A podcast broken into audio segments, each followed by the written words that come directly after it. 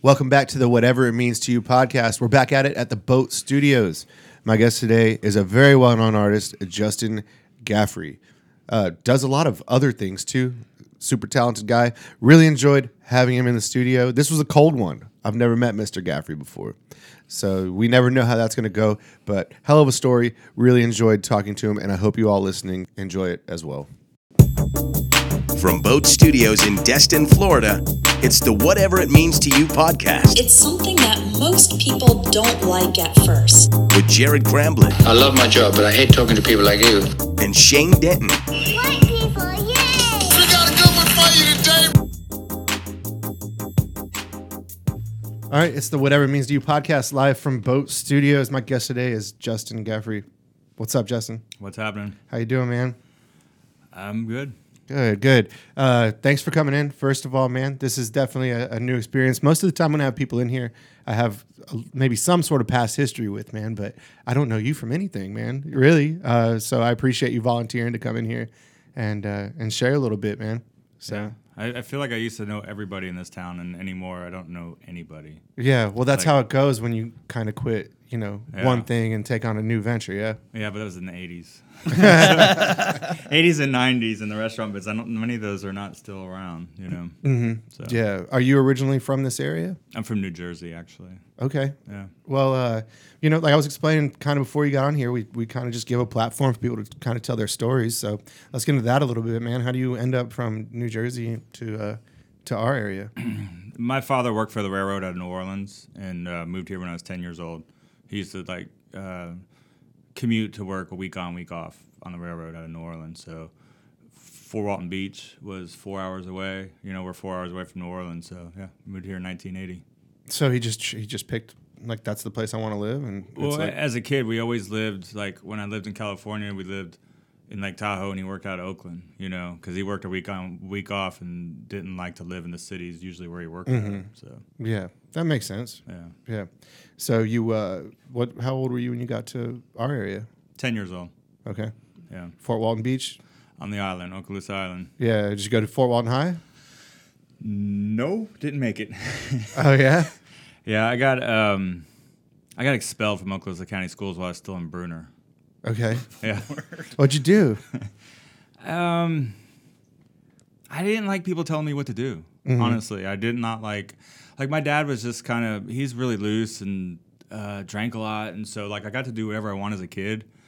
And um, when I went to that school, you know, they just had a structure that didn't fit me, so I just rebelled against everything. And I think my last year I got suspended seven times, and the seventh time was the last, or the eighth time was the last straw. And you know, they kicked me out. Most of my stuff was just a few fights, smoking, smoking weed, and and just disagreeing with teachers. Mm-hmm. Yeah. Well, what happens to to kids when they get expelled at such a young age? What are, what are the options? At 16, and my option was actually go to Freeport High School.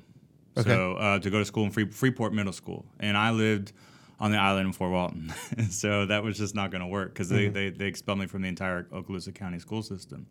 So I um, I didn't go back to school. My dad was fishing on the pier on the Okaloosa Island pier, and I had to go tell him, you know, I got kicked out of school, and he's like, well. You better get a job, and I went out and bought a pair of shorts, and and I think I went swimming. So, Yeah. yeah. So, okay. I, if you don't mind, I'd like to dive a little more into this. Is that okay? Sure, go ahead. Okay, yeah. So, so how do we get from from there to you know what what are you what are you doing from that time frame? Because I'm assuming if seventh eighth grade your your education's pretty much pretty much done. You're what 13 years old. No, because I, had I had failed the ninth grade, and so I was still in ninth grade. Okay. You know, so I never made it past the ninth grade. Yeah. And um, yeah. So what happens then? Well, the best thing that ever happened actually was I moved away. I moved from from the Okaloosa Island to Gulf Pine subdivision, we're by Sandestin, and I got away from all my friends. And I moved. And I was still living with my dad at that time. I was 16, and uh, it was the best thing that ever happened because I got away from all of my hoodlum friends that I got in trouble with. And then and then I just, I think I just grew up really fast. Started making better decisions. Yeah, That kind of well, stuff. my dad, my dad booked. He left town like probably six months later. He left, and then I was on my own. So then I really had to get my shit together. Oh wow. Yeah. So at 16, you're flying solo Yeah. in like the Sandestin area. Yeah. So what do you do? Well, um, we we had this nice house over by the beach, and um, um, my stepmom was there, but she kind of left too, and so it was, it was my sister and I, and then she got a boyfriend, and then moved in with him. She's like a year and a half older than me, and I couldn't afford to pay the rent, so I moved to. I had a roommate. Got a roommate. Moved to Fort Walton for three hundred bucks a month, a four bedroom house, and um, yeah. Okay. and so what's uh, this story actually gets funny now when I think about it. So I um so I moved to Fort Walton and I have a job um, at this restaurant where uh, Ocean Club is as a busboy. And then it's like a commute to work, and I'm like, I don't know how I'm going to get back and forth to work, but so um, let's see how's this story go. this story actually gets hilarious.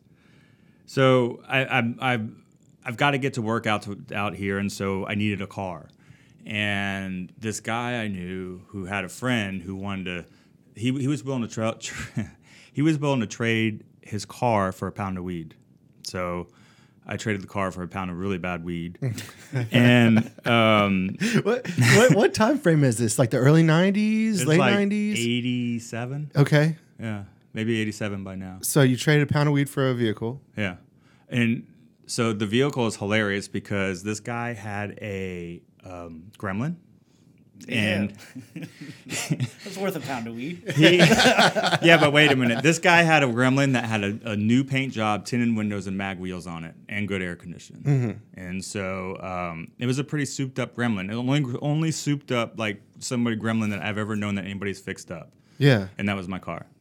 So Wow. Okay. How much did a pound of weed go for in the late 80s? it's like seven hundred bucks or something. Yeah. seven eight hundred bucks. Yeah. For for good weed, I think it was like twelve. It still seems expensive, but yeah. Well, yeah. Well, there wasn't. Uh, there wasn't what people considered like kind bud back then, or, right? Like, it was like nuggets, or it was brick weed. Uh-huh. You know, yeah. So how do okay? How do you just have access to? If you just, I'm assuming that wasn't the only pound you had. I mean, we're past statute of limitations, right? Um. Well, as I said, this this this conversation is going to go far south. so, um, you know, I just started selling pot at a young age in school. You know, so you just when, once you do that, you just know how to find everything. You know the hookup. You know, and so I used to sell weed at uh, Wayside Park when I first moved here when I was like 14, and never, that's where like was like a major drug park. So you just had access to whatever you needed. Yeah. So if someone was like, "Hey, I got a car," you're like, "I got a pound of weed." Yeah. Well, a friend of mine knew the manager at, the, at this place that worked at the Santa Rosa Mall, and so he didn't have. I mean, yeah. So he had the car, and he wanted weed, and so yeah, and I Yeah. had a car. Okay, so now you're back and forth to work. So this is the store. Okay, so I'm living in Fort Walton Beach, right over the Brooks Bridge on Okaloosa Road. The most roaches ever seen in a house in my life. Um, we literally used to shoot BB guns in the living room to shoot the walls off the roaches off the wall because there were so many roaches. like you could pound the wall and you hear them like scattering all behind the. Oh, jeez. It's disgusting, but you know it's all I had. So, um, so I have a gremlin and I'm working out at it was I think it was called Bobby's, which was where the Ocean Club is. Was the name of the restaurant. And this by this time is when this road right out front just opened, Highway 98. Because before it used to be just o- only old 98, two lane road um, to get to Sandestin. And in the summertime, traffic was horrendous. Like the just it would be bumper to bumper from Destin to Sandestin on old 98. And I was really excited because I had this Gremlin with mag wheels on it, and I'm hauling ass on the new 98, like doing like 80. What do you mean by mag wheels? Like- I don't know. I don't know what that means. Well, yeah, I'm, I'm not I'm a car. I'm not a car guy. Okay, I'm not into cars at Uh-huh. all. But like, uh, you know, like people, I'm I'm totally not into cars. I just coincidentally got this car. Any cool car I got was just by coincidence because I don't give really give a shit about Mm. cars. Um, you know, like you have your stock rims, and then someone gets like these special rims. I guess they call them mags. Ma- Okay. ma- I don't know. Yeah, that's just in my head. It's like some vernacular from the '80s. I don't know. So it just means, basically, it means non-stock, yeah, like rims. fancy, nicer, like, a nicer setup. Yeah. Okay. Yeah, yeah, yeah. And like to put on a gremlin, nice wide tires or wide, Mm-hmm. like racing, like you know, sports car tires. Yeah, yeah, yeah. So, So I'm I am uh, I still don't know a whole lot about cars, and I didn't know a lot of cars back then. I did eventually have to learn how to fix them because I had no money, but. I'm excited because I'm on this new road, on this new uh, four lane road that goes from Destin to Sandestin. And I'm going like 80 miles an hour, and my gremlin starts to overheat, and then I fry, I fried the engine, totally fried it on the way to work. Like, and then I got no car again. So that's that was the end of my gremlin. Yeah. So, did you- okay, so you sell it for parts or did you trade up? okay, so okay, so now this helps with cr- the chronology. You know, I'm 49 years old now, so the chrono- chronological order of things get mixed up after a while. But now I do know the date because that was 1987. So that's when Harry T's opened in Destin, the original Harry T's in the yacht club, and um, I had a job there, and they hadn't opened yet. They were about to open, and I got in on the opening crew, and so I had like a couple months before my job was going to start because I had to find a closer job to for Walton than than um, uh, Sandestin. So I get the job there, and I got this car in the, the mechanic shop, and so the guy's like, "You need a new engine." Well, I'm not gonna. I have no money. Plus, I'm not gonna put a new engine into a Gremlin. and so, so I'm like, "Can you give me anything for it? Anything?" And um, this this is kind of funny. So he's like, I don't know, man. It's really not worth anything. We could junk it and you can get something for it. I was like, well, I can't even get it to the junkyard to get anything for it. So will you give me $35 for it? And I got 35 bucks for it. And the reason I needed $35 was the uniform at Harry T's, and I had no money. I was eating like popcorn for dinner. I had nothing. So the uniform at Harry T's was these brand called Duckhead khaki pants. I remember Duckhead. Duckhead khakis and Reebok white tennis shoes, and then they give you a T-shirt. So I think So they made you go buy the Duckhead khakis and they made you buy the the, the, re- shoes. the white Reeboks. Okay. And so Reeboks back then were thirty five bucks, and so I think I had was able to scrounge enough money for a pair of Duckheads, and I needed thirty five dollars to get the uh, Reeboks. So I basically traded the Gremlin for a pair of Reeboks. Well, uh, uh, was it always the same owner at Harry T's for, for, since the beginning? Has it been Empson? He was the manager then. He was the opening manager. No, it was Peter Bos that owned it from Sandestin. Okay. Yeah. Okay, that makes sense. Yeah. So and then he, I think he bought it from Peter Bos at Sandestin. Okay. Yeah.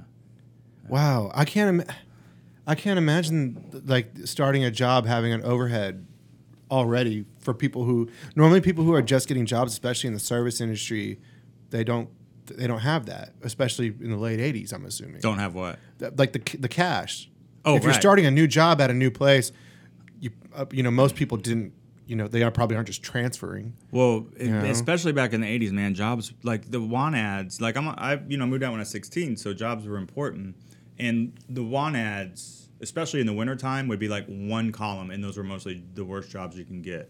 Like because you know you had to literally go to the newspaper to find a job, but jobs were scarce, and then to get a job was one thing, but then to keep a job because the winters were, you know, from October till March, absolutely nothing. Many people got laid off, so you had to like.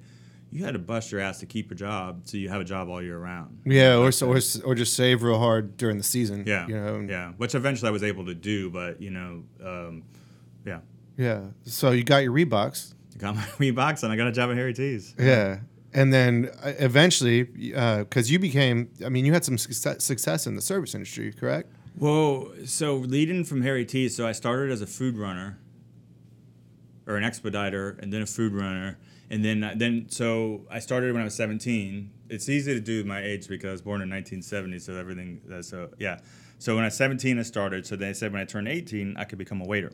So I became a waiter uh, when I was 18, and I had to start working the day shift, which is, is the worst shift. You know, you don't make any money. So I'm working at the yacht club, and I'm seeing all these because before I worked nights, and I'm seeing all these people on their boats and you know in their summer clothes having fun. I'm like, I don't want to work days. I want to work nights, but I wasn't patient enough to um, wait till I get moved to the night shift because I'm only 17. I had no patience, and um, so I left and went and got a job at uh, Prescott's. Um, do you know? Do you know about Prescott's? Um, no, I'm not familiar. So yeah, you guys are so young. What's Prescott's? what is, what's Prescott's? So Prescott's was a, there was this guy Prescott Stewart was a chef around here. May, he's just this crazy guy, you know. But he was like one of the hot chefs in the area back then, and he worked for this place called Beachside Cafe I think. But they were opening a place over there, and, they, and these people invested money to name the restaurant after him because he had such a good reputation. And so I was started as a busboy there with the intention because this was like fine dining. So like they said, if I start as a busboy and I work a season, they'll move me up to a waiter. And I'm like, cool, because you know fine dining, these guys were making a lot of money. And so I went into work one day, and um, as a busser, and I was like, I'm hungry. I went in the kitchen. You guys got anything I can eat? You know, they don't feed people in the restaurant back then. You know, so uh, the chefs, Prescott's like, sure, you can have. And they were cleaning like a, a tenderloin, a, f- a fillet tenderloin. They call it the chain meat. He's like, you can have that. So I just went in there and started. And I never worked with that kind of, I never had that kind of stuff before. So I just, this is kind of like the scrap meat. So I went over there and started hacking it up and seasoning it up and threw it on the grill. He's like, man, looks like you know how to cook. You want to have a job cooking? And and I was supposed to be a waiter, and I was like, I kind of like being in the kitchen, sure. So I started cooking then. And he had a sous chef who was professionally trained and very professional and sincere about his work. And Prescott was just, you know, crazy. And um, he kind of took me under his wing and just started to show me everything. And I was like, okay, I want to be a chef. And so I spent the next, you know, 10 years, you know, um, trying to be, well, I became a chef at, I think, 21, an executive chef in um, California at that time. Yeah. Oh, I, I know. I know I just jumped, but um, I'll, I'll actually go back. So I worked there for a little while, and uh, Criolla's was opening in Grayton Beach. Have you heard of that place? I don't I don't know Criolla's. Yeah. So Criolla's was like um, like big time, like one of the hottest fine dining restaurants. Like they were they were in the Florida Trend, always like the top restaurant. And so I went I was in on the opening team with that, and um, it was exciting because it was they were the, they were really serious about food, and I was serious about learning and serious about food, and so I kind of just cut my teeth through that, and just like it just kind of boosted me more to re- make me realize I want to be a chef. And at that time, like I said, we used to close in the winters here, especially out in Grayton Beach. It was like super dead, and. uh on the off season from October till you know we'd open up like in mid February, I would go out to California and work the ski resorts, which was a lot of fun. And um, after my second year back at the ski resort, they asked me if I want to be the sous chef there. So I said sure. Actually, I think they made me the sous chef before I left. And when I came back as sous chef, they uh, fired their executive chef and hired me. And I was 20, and I had the executive chef job at Kirkwood Ski Resort. Wow. Yeah. so you obviously had some talent then. It just kind of fit, right? Yeah, I think I was just like it was funny because I think it's because I moved moved out at such a young age and had been in so much trouble when I was young. I kind of grew up really fast and I wanted to get my shit together, you know. So I'm 20 years old as an executive chef, and everybody is just like, you know, all the guys that work the ski resorts, man, they're just it's all about a party, you know. And um, and I did that too, but I was more sincere about making my career as a chef. So Yeah, yeah. Well, you you were there was a balance there. It wasn't let's work tonight, go spend all the money we made, Right. Get fucked up and come back in the morning all hungover and do our job half-ass and do it do it again the same night. No, no, I wouldn't. No, I didn't do that. I mean, I would. I'm not saying I didn't have a hangover every now and then, Mm-hmm. but you know, I was. I really wanted to be a chef. So Yeah. I was. You know, and Do I you- was, and I felt lucky that they hired me as their executive chef, and they knew that obviously I worked really hard. You know, so that's that's why they did it, and so I was willing to keep going with that. Yeah. Yeah. Do you feel like that like made a huge impact on you as far as like changing your life for the better? Yeah, I think so. Yeah. Like it was something like you found it when you needed to, kind of thing. Yeah. Absolutely. Yeah. Yeah. So you spent some time in California doing that, and then you- you found your way back here. I'm assuming. Yeah, um, you know, I wanted to be in fine dining, and Kirkwood was, um, you know, it's just mass production food. You know, it's it's ski lodge food, and I had a job offer. So this guy Bradley Ogden, who was a chef out in California, owned some of the top restaurants in San Francisco at the time. And so being in Tahoe, you know, you just you get to know everybody that's down on the shore. You know, the shore. It's like I'm in Jersey, but you know, from Santa Cruz all the way up to the Northern Bay area, to the north side of Marin County so you get to know all those people. So I had a, a job offer to be a sous chef um, at Bradley Ogden was opening a uh, restaurant in think it was the IBM building in San Francisco, and he was like one of the hottest chefs in San Francisco at the time. Meanwhile, at the same time, Criolla's was needed a new sous chef, and so it was like, well, do I and I was like, do I go back here or do I go to San Francisco? And I started looking for an apartment in San Francisco, and I was Yeah. like, oh shit, I'm gonna have to like live like I'm gonna have to like commute to work because I couldn't, you know. And so the the money was almost the same offered what I could have got here versus there, and I and back then it cost nothing to live out here, you know. So I could live like a king and live out here, you know. So I came back here. Yeah. So. And then uh, what? Did that for a while till you just said, "What enough's enough?" Or I think I was 20. I was either 26 or 27. And I think I was getting burned out on the restaurant business by then. And I. I just didn't. I don't think I like working seventy hours a week, mm-hmm. you know, anymore. So I think that's. I think it was in in '96 or '97 that I said screw it because luckily before that I started buying. I started. I bought a piece of property as like a owner finance. I bought two lots, and then I built a house on a lot and flipped that house. Had another lot, saved that, so I had, and then built another house. And it's like, oh, I got enough money to like kind of try and do something different and I started. I used to build furniture on the side as a hobby, and um, um, so I, I did that for a few years, and then I was starting to run out of money. And by then I was married and had another kid on the way. And I was like, oh, I better get serious instead of just you know just hanging out, smoking dope, and building furniture. That I kind of liked it, but I wasn't like really excited about it. And so then I decided to open a restaurant and go back in the restaurant business. okay, Yeah. so you opened your own restaurant. then? Yeah, it's called uh, Cafe Sublime. It Okay. was right when they built uh, Gulf Place in, in Santa Rosa Beach. Okay. Yeah. Yeah. Yeah. So cool. yeah, And uh, did you? Do, were you the chef there? yeah. Okay. So basically, what happened there was um, G- Gulf Place was just being built, and they just finished their first building, and the the restaurant that I was going to open was going to be like a 3,500 square feet restaurant, and I kind of um, I put together a business plan, and I started to get investors, and, and like t- selling shares at 10,000 bucks a piece, and I had some money, a little bit of money. And I was going to borrow a little bit of money like mortgage one of my house, my house, and get another hundred grand there. So I put together this whole plan, and I was going to do this 3,500 square foot kind of mid-price, fun restaurant, you know, big bar and everything in it. But the construction wasn't going to be complete for like a year and a half. And so Ricky, who coincidentally I guess is my uh, brother-in-law now, um, was a developer there, and he's like, "Well, we got this little restaurant, this little spot. If you want, if you want to do something in there, until that, until then, and do that." So I, I did this little restaurant, like 50 seats, including the outdoor seats, like super fine dining, and um, I did that for like a year and a half or a year, and I realized I don't like this. I don't know why I got back into this, and I sold it. I think within a year and a half, I was out again. Yeah. Yeah. Well, th- man, the restaurant business is it's it's unlike anything else. Um, I remember when I used to when I when I was in some management roles in the business, like a sixty hour week was considered chill. Like you get a sixty hour week in December. You know what I'm saying? And then uh, you know during the summer you're you minimum minimum 65 70 hours a week just because the, just the job and the, and also the job's never done. If if that made sense. It is for the night, but there's never like a you know, that's it. No, I, know, I don't think I remember did it. Mm-hmm. having so many things to do all the time. I, I, you just wake up with 10 things to do first thing in the morning, and then you're doing things all the day, and you're thinking about all the things you got to do, and you wake up in the morning. It's just insane. Yeah, and then you can't sleep Yeah. because you have a list of 20 things that you know need to happen like now. And of those 20, Yeah. Mm-hmm. usually five of them get screwed up somewhere in the middle. Whether, you know, the fish isn't right, the produce order's wrong, the linen didn't show up, or the employee did. It's just, it's, Always. it just makes me sick thinking Yeah. about it. yeah.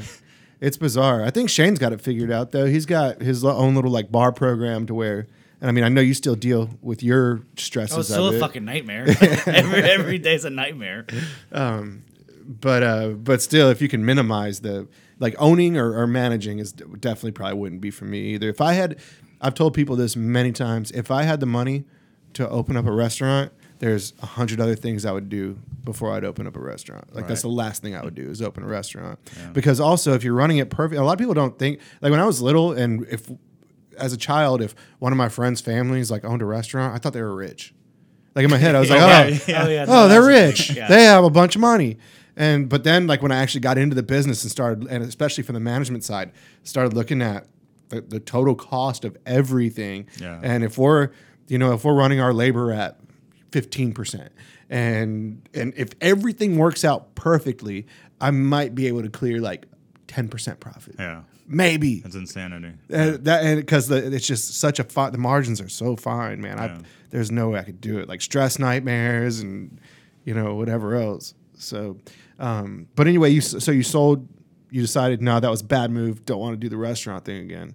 Yeah. Um, luckily, uh, a friend of mine bought it that had the lake place. You know, where, where uh, Jim eventually put Stinky's and bought it from him. But yeah, he bought it from me, and it was an easy sell. I walked away. I didn't. I made a little money on the sale, but you know, I was just glad I didn't lose money, and I was really happy that. And I just walked away, and I I was probably gonna get into like real estate, like development, like not like as a, sale, a real a realtor, but. Um, I like building things, so I was just gonna go back into flipping houses and stuff. Yeah. So, but I didn't. Okay.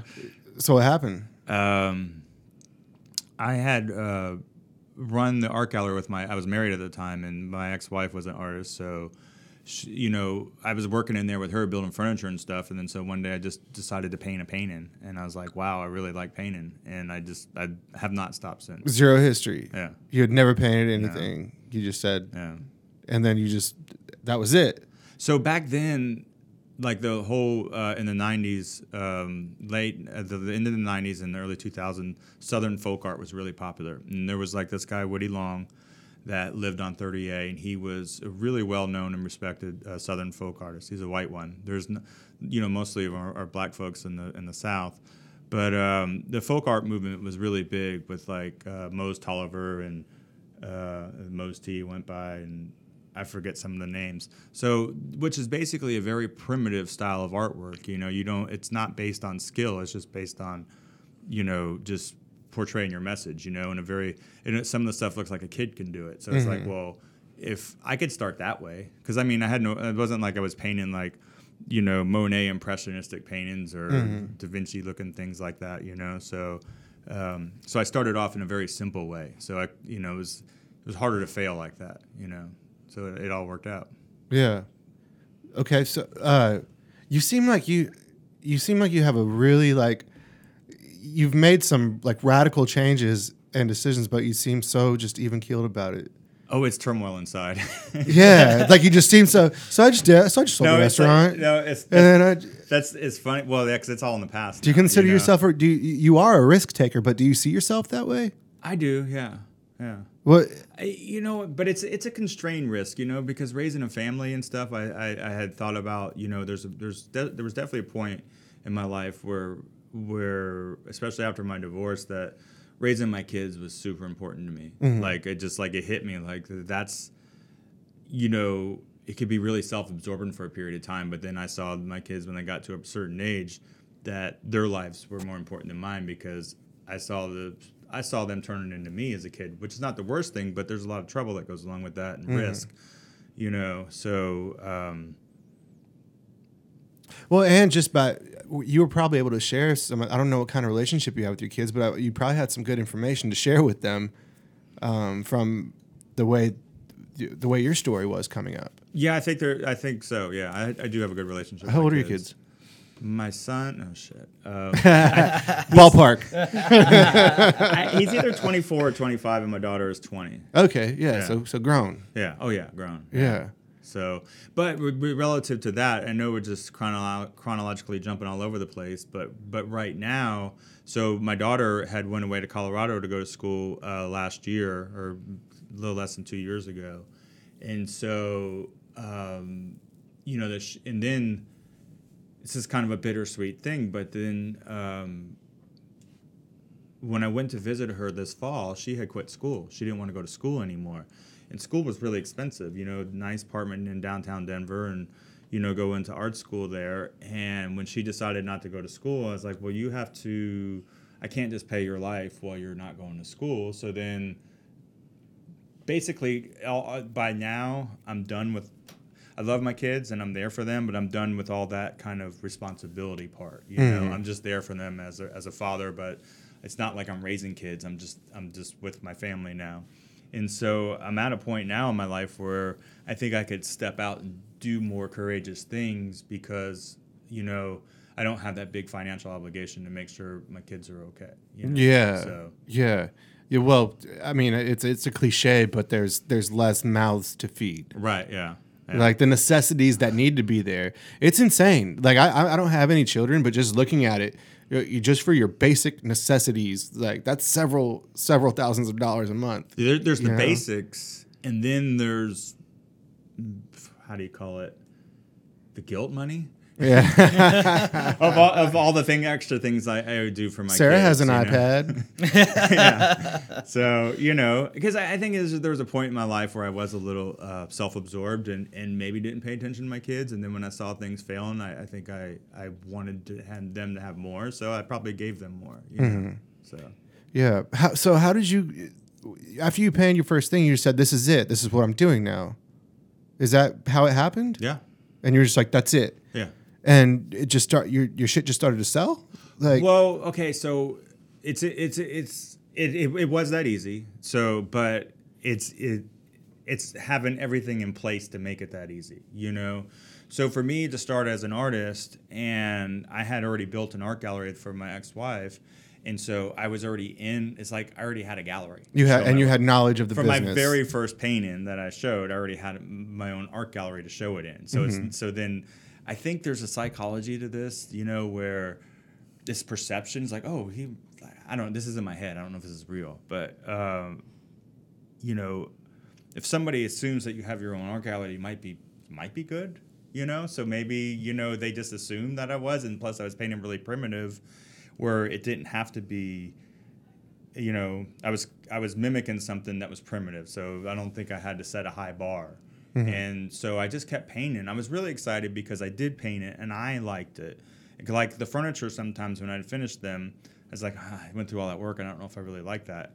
But the paintings I did, and every one, and this is the good part about being in the restaurant business. It teaches you how to work really hard. So even though I don't have a like a real job per se, and I'm kind of just just kind of just screwing off and trying to figure things out, I had a serious serious work ethic where you go from working 16 hours a day. And so if I I, st- I used to apply that kind of stuff into my work ethics as a painter. So my first year of painting, I obsessed over it, and I worked you know sometimes 12, 14 hours uh, painting, and um, so I evolved really fast. yeah. Yeah. What'd, you, what'd your first painting uh, sell for?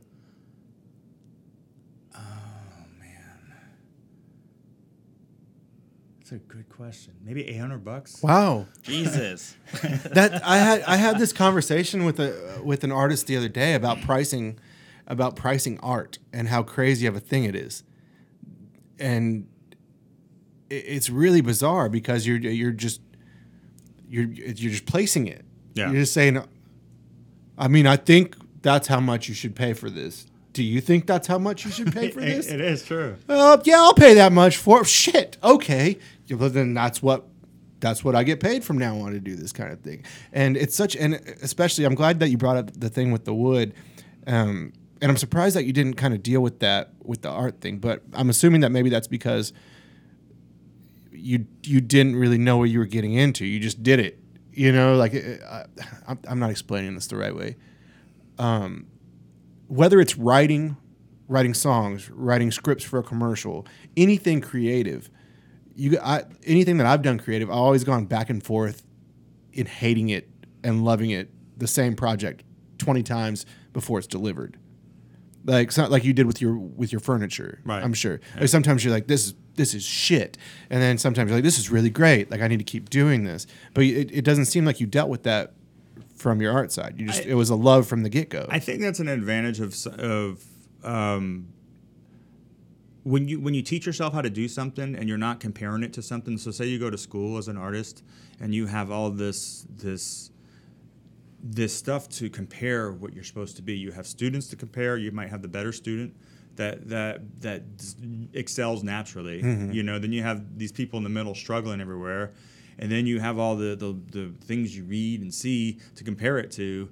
And if you if you if you have that compare that comparing mind to it, I think that you'll, I think that can hinder you in a sense. Yeah, one of my favorite sayings is comparison is the thief of joy. Yeah. And that's exactly right. So I think that for me, it's just kind of a naivete in it of just like just doing whatever and thinking it's great and just keep moving forward and not having that comparison to to, Uh-huh. to knock you down. yeah. Yeah. Well, it seems so. Judging by your past and and your work ethic, I'm assuming you still spend several several hours a week doing this. Yeah, especially right now. I, I've gone through phases where I kind of slack a lot, Hmm. but I'm pretty darn I'm pretty obsessed right now and work a lot. Yeah. Do you do a lot of commission pieces, or do you just do whatever and then sell?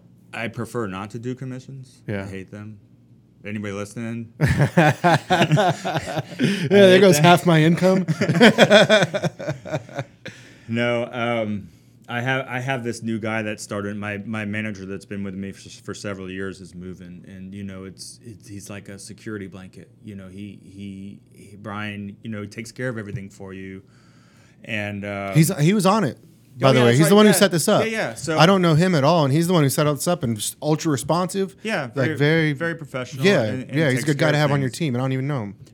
However, my new guy that started is my assistant, uh, Jeremiah, who's been my assistant in the shop. And Jeremiah is a musician, and he's he he is he's the quintessential artist that that lives in his own chaotic brain and has his method that works for him. You know, Brian is very organized and and, and methodical about the way he does things. Jeremiah is more of another version of me and you get two it's kind of chaos in that when you have two artists that that kind of don't it's like I, I can focus really well and I can be organized, but it's my own organization. You hmm. know, it's not it's like but like Brian could be really organized that works across the board for everybody, you know. And I just have like a, a madcap organization that only works for me. Jeremiah has a madcap organization that works for him. However, so Jeremiah, when Brian went out of town a few weeks ago, started to. That's like, man, you need to be in the gallery selling paintings because I saw him play a, a Seaside Rep doing a show. And I was like, and that's the first time I ever seen him play. He's been working for me three years, and he's got this like stage stage character. He's just really outgoing, and you know. And I was like, you need to be out there selling paintings. And so Brian went out of town for a week, and he did really well. And and I realized Jeremiah needs to be out there talking to people instead of in the shop with me, working with me, because as um, how do I say this nicely? Jeremiah's better with people than than all the technical things. You know, he did great technical things, but he's going to be better with people. So, but anyway, Jeremiah said yesterday we we got a new guy, Mike. Um, I mean, John. Start. Sorry, John. I don't know where I got Mike from. John, who is another musician, but he's he seems really organized. But anyway, so we were all having a conversation yesterday and talking about commissions.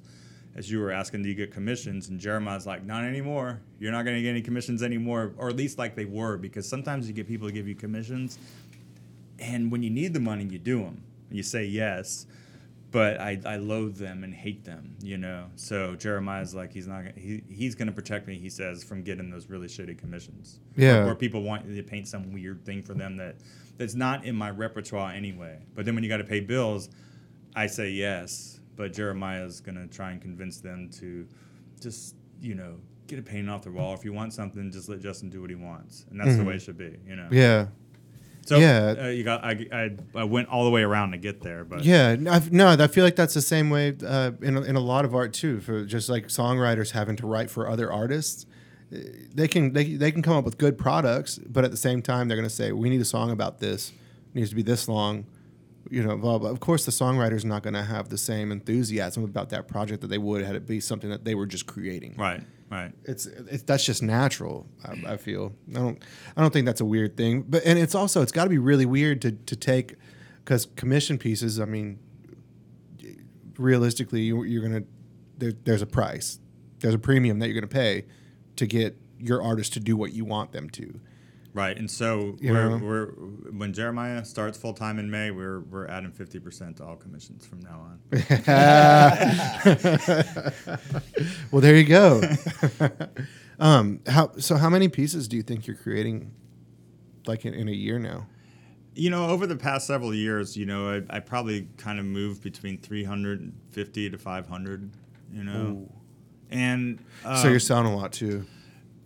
Yeah, no. You know, it's just the, life of an artist. Know, one year is great, one year is not. You know, Mm-hmm. whether or not if I do 500 paintings, half of them might go to charity. You know, so, Mm-hmm. but um, um, I'm trying to ultimately paint less but I and it's funny as I've been saying that for years, and I think this year I'll probably paint more than I ever have, because I'm trying to um, trying to get somewhere with something, you know. So What do you mean? um, this is gonna be a whole other opening can of worms. It's okay, man. We're here. That's what we're here to do.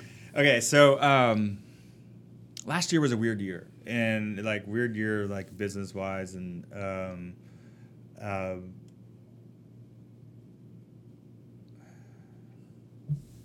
I gotta get. I'm gonna have a sip of water. You can have a sip of whiskey if you'd like. No, man.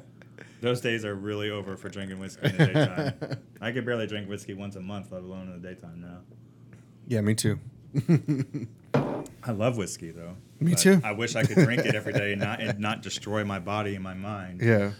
Um, so anyway, so um, you know, I think is what's happening now is I'm now I'm 40. I just turned 49 like a week or so ago, and I'm getting to this point where I know that I'm not going to be able to sustain this work pace anymore. You know, even though I love work, I do I do love what I do, and I love pushing things really hard, but physically it's getting harder to to do that.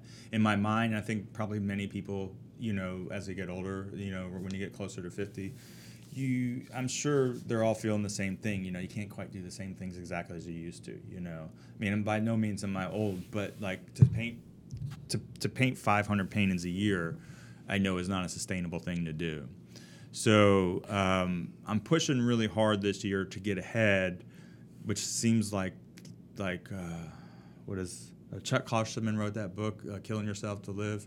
It's just you know we do these stupid things in life. We think you know to to get ahead, and I'm, I'm working harder than ever to get there. Which is I don't know if that really makes sense or not to do that, but that's what I'm doing because one. I've got to get ahead because la, last year was an off year, and two, I'm starting a new company, and I've got to get ahead so I can take some time off from painting to do that. Yeah. Yeah. I- I told Because you hate free time. Right. um, well, I know. So this is again, this is, this is exactly what I just said: killing yourself to live. So like, I obsess over things. I, I will, I will, I. Especially now that I don't have to, that instant raising a family thing, you know, and um, I've got my girl Shelby that I spend most of my time with, but outside of that, you know, I'm just obsessed about my work, and so, shit, where was I going with that? Your new company? Oh yeah, I'm new company. So, so last year when I like okay, I got to back up. Okay. So there's this thing, you know, like it, probably a lot of artists feel it is about like chasing something. Like it's like you know you're trying to chase like a place that you're supposed to be with your art, you know, and I kind of just don't want to chase anything. you In know? in what way? Financially? Um, May, like uh, okay, Being featured certain ways? Okay. Having your stuff written about? What? All right. How revealing do I want to be in this? Um,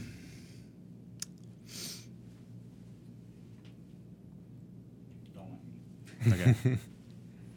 Ask that question again.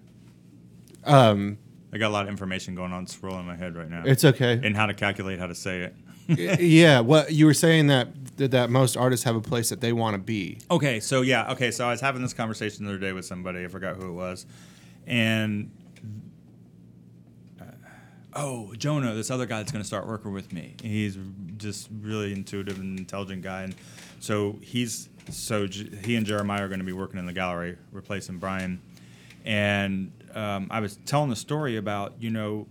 Of, of chasing being in a place and where where where I think where I think a lot of people think especially as you get older where you think you should be in your life you know this which I think is ridiculous Isn't it bullshit? but and but we're humans and we do that Yeah. stupid stuff, you know, and we and we put these expectations on ourselves.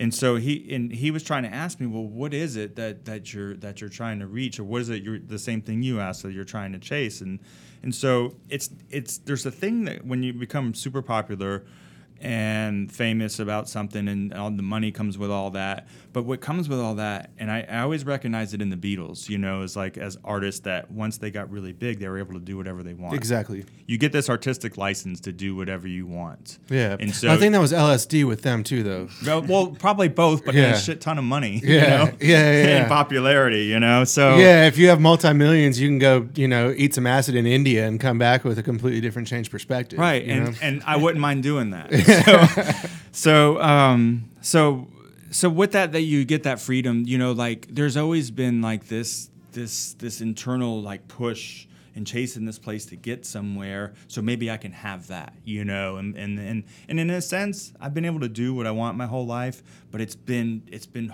it's been hard at times, and it's been a little bit of a struggle. But there's been a lot of joy and leisure in it too, and maybe you know we start comparing things again to what other people have and maybe we want that. So anyway whatever that is i'm chasing to try and get there. I'm just kind of over that. I think i would rather honestly like buy a trawler and shelby and i just like take off to south america you know sometimes and not chase that and like or just go camping you know for Simplify. a year. And instead of trying to chase these these um, dreams. And it's not that I'm, I, I still love to make art and i still love to do what i do but I think mortality starts to hit you when you get closer to 50. And so it's like, well, do I want to spend all this time chasing that or I want to just, you know, you know, hang out with Shelby or my family and just just do what we do, you know, and mm-hmm. and live life. So meanwhile, I have these ideas that make me work my ass off even harder right now to get there, which is absurd. But so I decided that I was going to go into Okay, before I say that, so ultimately, what I would love to do with my painting, what I've what I said is, I would love to just have to paint 100 paintings a year max, maybe 50, and spend a lot of time on them, and go really deep, uh, emotionally and psychologically about that work, and not and not just paint um, things that look good in your house, you know. And and I think I think a lot of artists want to do that. You know, I think musicians want to do that. You know, you get tired of the top 40 stuff, but that also pays the bills, you know. So, but as a, as a painter, that's what I want to do. I want to paint. I want to I, don't, I want to spend a week or two on a on a painting. But the way my system is set up right now, the economy of my of my artist business, if I took if I if I took two weeks to paint a painting, um, it just wouldn't work in this economy of the way my business runs. You know, because it's it's like a, it's a machine in a sense. You know, the way I'm putting out that many paintings, and you know, of those 500, you know, 40 or 50 of them are really passionate, and, and the rest are moving through this this under this this kind of um, painting what other people want. You know, so. yeah.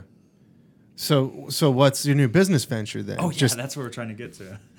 So um, something I've always wanted to do for years. So I work in, in textured paints. I work in um, you know uh, uh, these heavy strokes of, of palette knife paintings and stuff like that. When I first started doing that, when I first started painting, so you're not gonna get a simple answer. it's okay. So when, when I first started painting like that, I painted with like in that folk art way that I said when I first started painting. I painted with house paint and latex caulk, and that's how I made thick paint. You know, I mm. mixed those two together.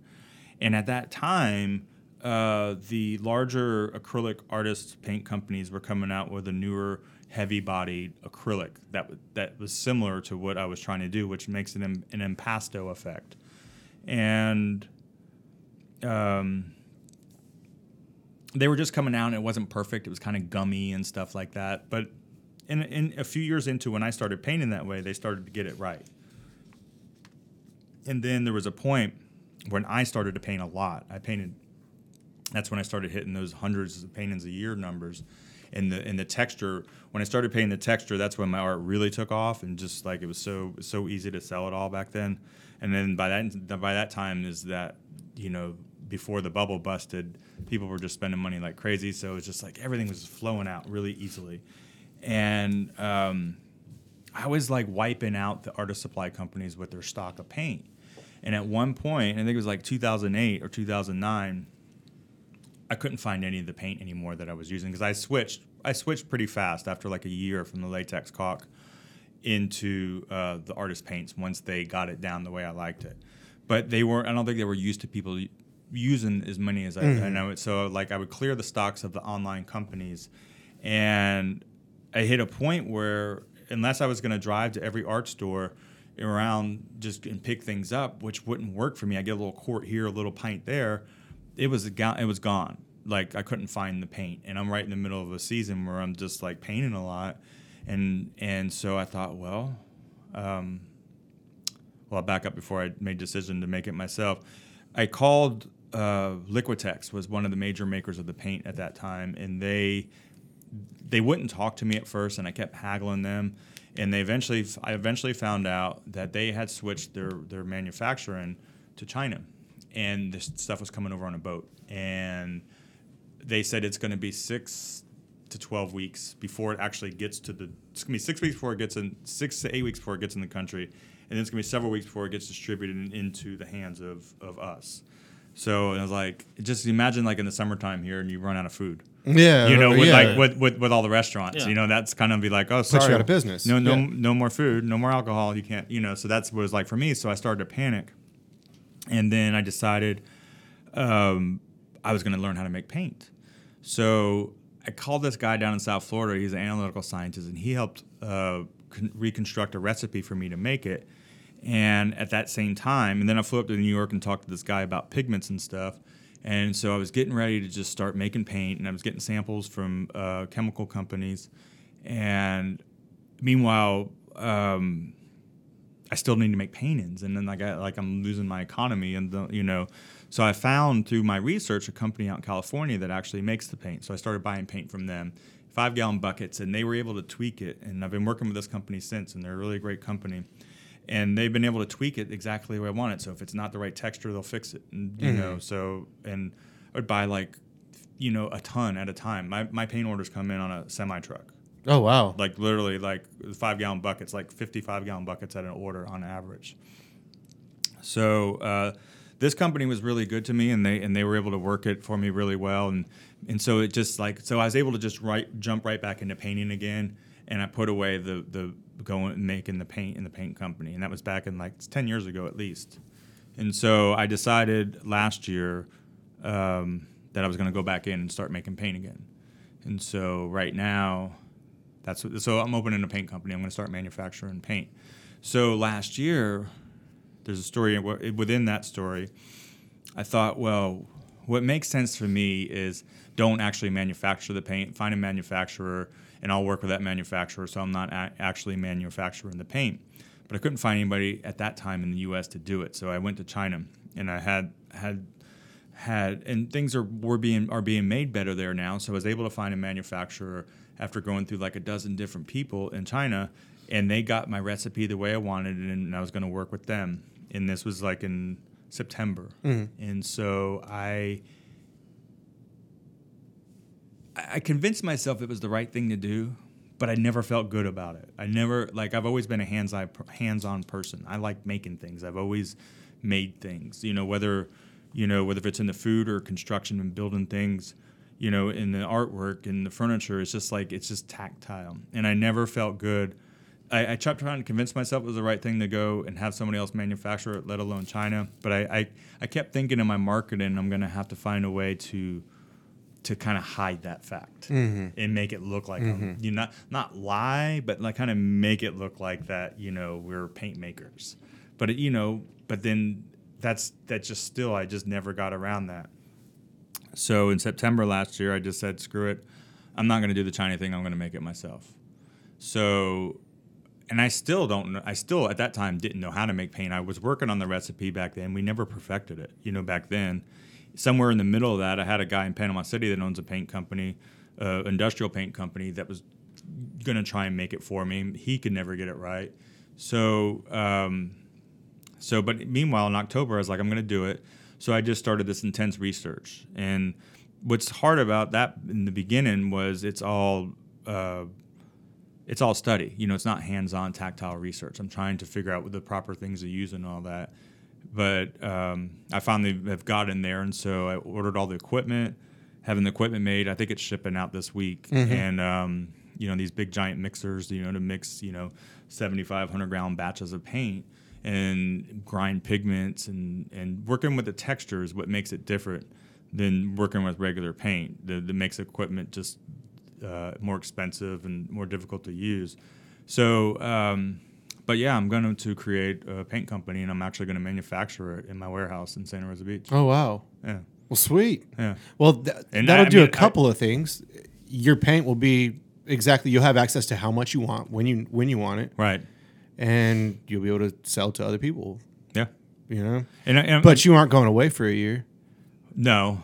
I know. See, I told you. I told you it was kind of asinine to, to do it this way. Okay, but yeah, but, you aren't going anywhere in a camper. but here's but here's the reality is what I know is like I had to figure out a way to do something I was passionate about and also create a business that I know in, in, in the future that I will be able to create a sustainable business out of that where I don't have to be in there making every batch of paint. You know, it'd be just like to me, I relate everything to being in the restaurant business, you know, because that's what I did in the beginning of my life. And so it's just like, oh, it's just like, you know, the chef doesn't cook every meal, you know, so I'm not going to be in there making every Exactly. batch of paint, you know. Exactly. So, um, so eventually, but, um, you know, I don't know how many years it'll take. It'll take a few years to get there, but you know, I'll be able to create a company that I can have retirement out of. you know? Exactly. So, Yeah. Yeah, Residual income that requires minimal. right, and it's not effort on your perishable like food. Mm-hmm. You know, so he can he could build stock, and you know, Yeah, it's not like dealing with food. just like your art too. If you create 500 pieces in a year and you know 200 of them sell, you still have a, you have a backstock. Yeah. you know of Yeah. other things. When you're when you're creating at that high of a level, how do you how do you keep like the passion there?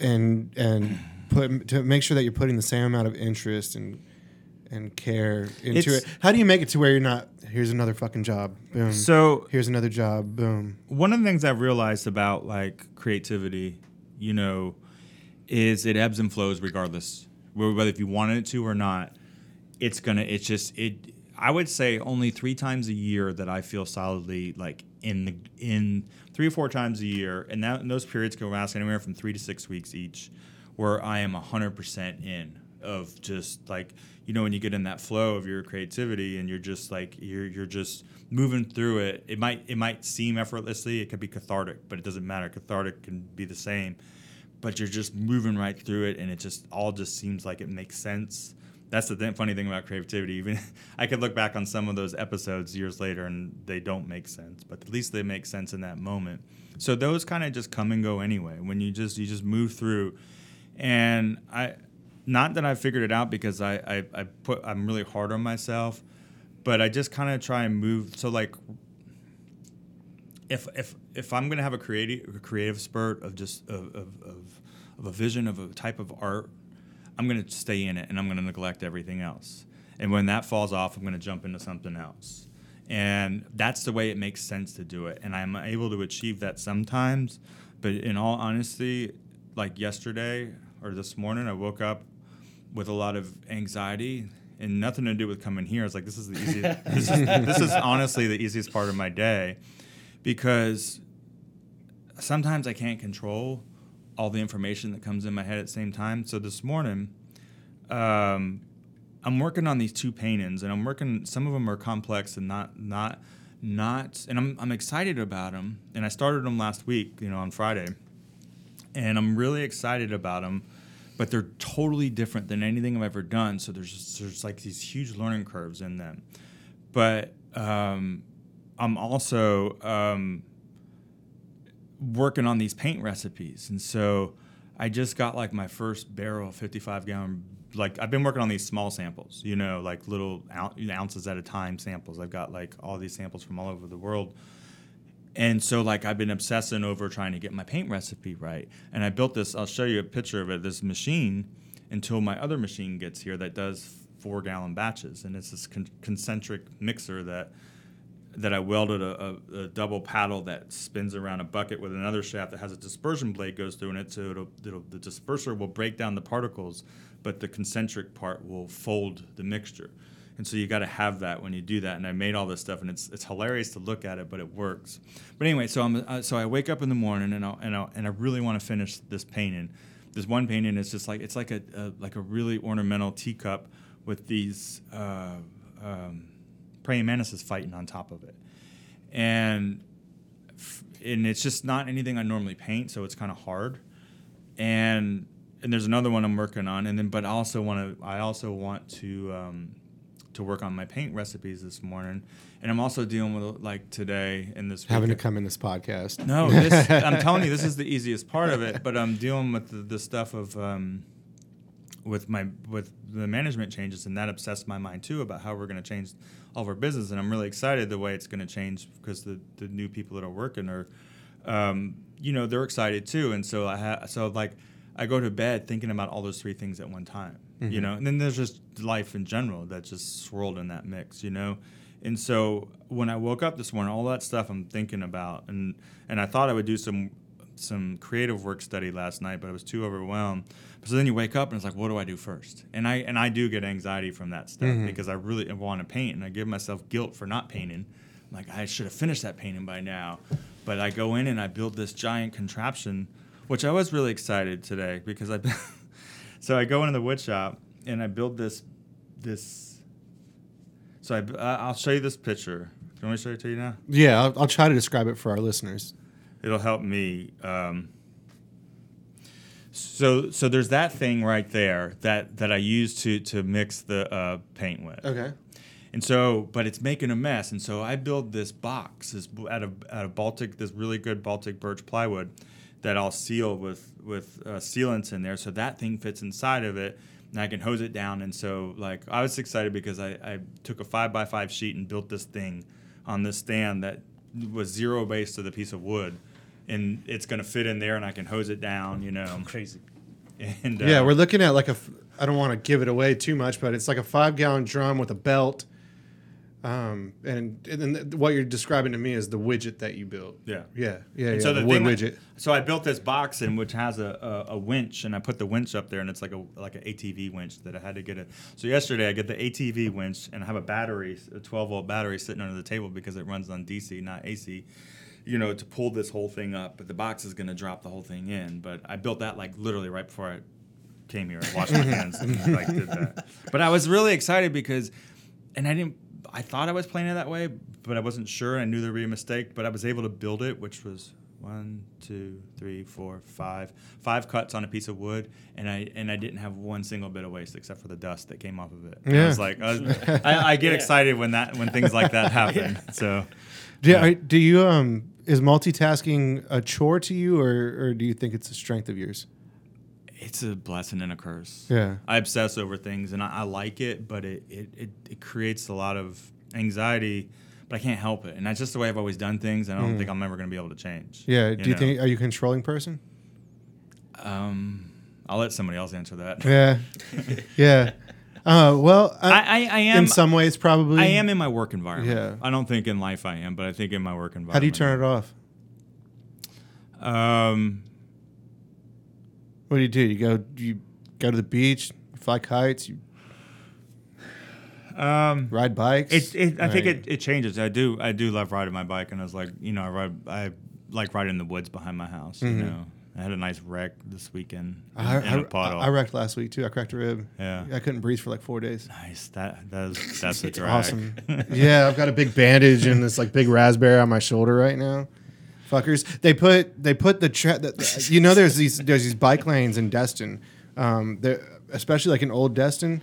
There's uh, they're, they're really good about having bike lanes along a lot of these roads, so I can go ride for, you know, 15, 20 miles and pretty much stay in a bike lane the whole time, so I don't have to ride, you know, right on the road or try to ride on a sidewalk because that's a nightmare too. But on trash days, all these people put their trash cans on the bike paths. Oh yeah. So I went to check my heart rate, and I looked back up, and there was a trash can right on the bike path in front of me. Hit it, flipped over the bars, took took the wind out of me. You know the sound when you get the air knocked out of you. You're like. Wow. It's a whole Yeah, different That experience. happened. as you get older, what I realized is when you get hurt, it, it's just it's an, okay. A big hurt like that hurts more because like I've been over in the past few years over the handlebars a few times, Mm-hmm. and it's it's just it's a, it's a shocking sensation sometimes. But when I felt this is literally what was going on in my mind when I fell. I came over a little wooden bridge in the woods, going up it.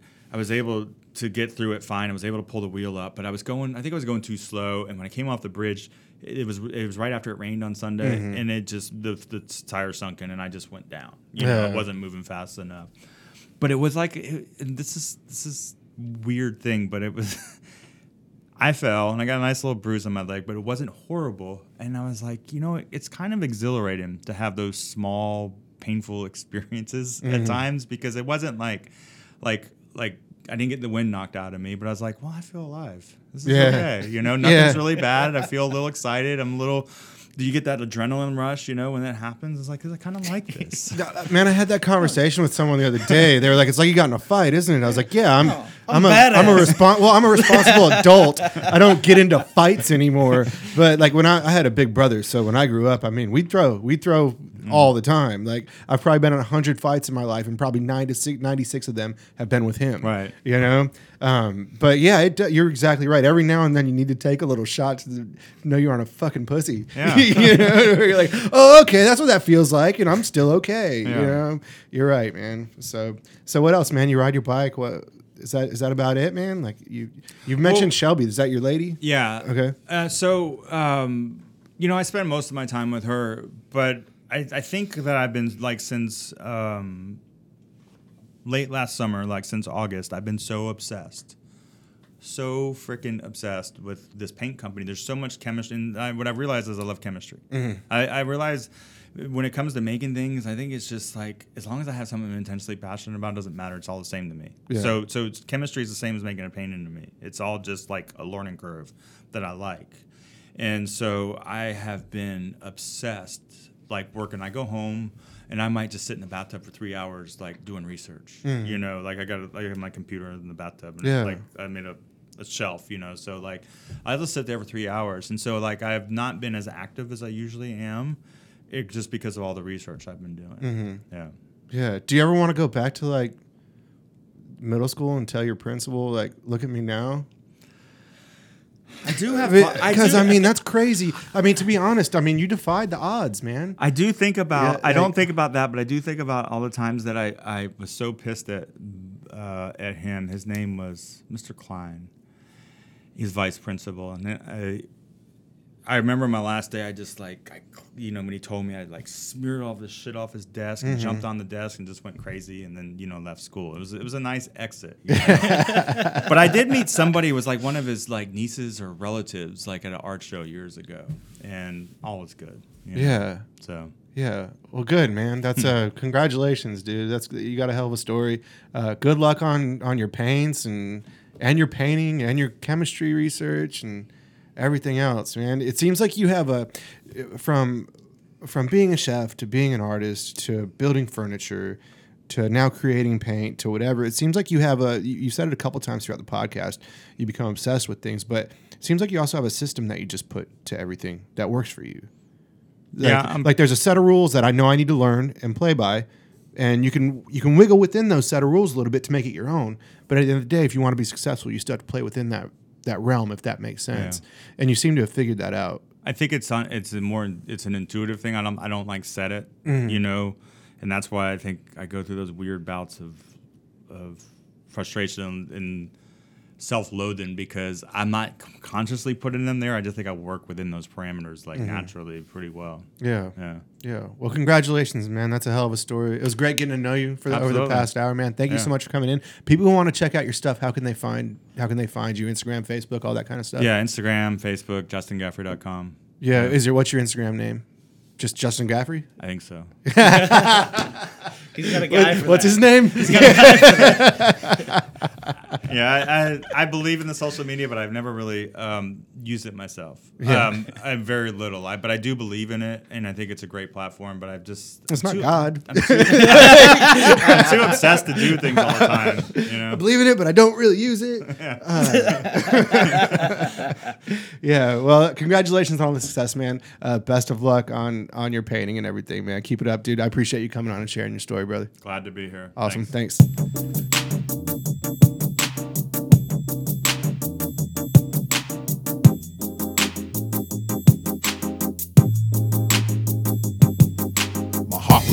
Telling me how I felt. My car was always telling me to put on my seatbelt. Stop sign is always telling me to stop. And half a mile later, get the same thing from that cop. The world is always telling me what to do. Don't hold your breath until your face turns blue. Don't drink, don't smoke, don't do crack cocaine. Don't jump without a parachute out of a plane. Don't drink your craft beers through your plastic straws. Don't support gun rights or gun control laws. Don't go to a funeral pretending you're dead. Don't name your kid Richard if your last name's Head. Don't go up in the dirigible or down with the ship.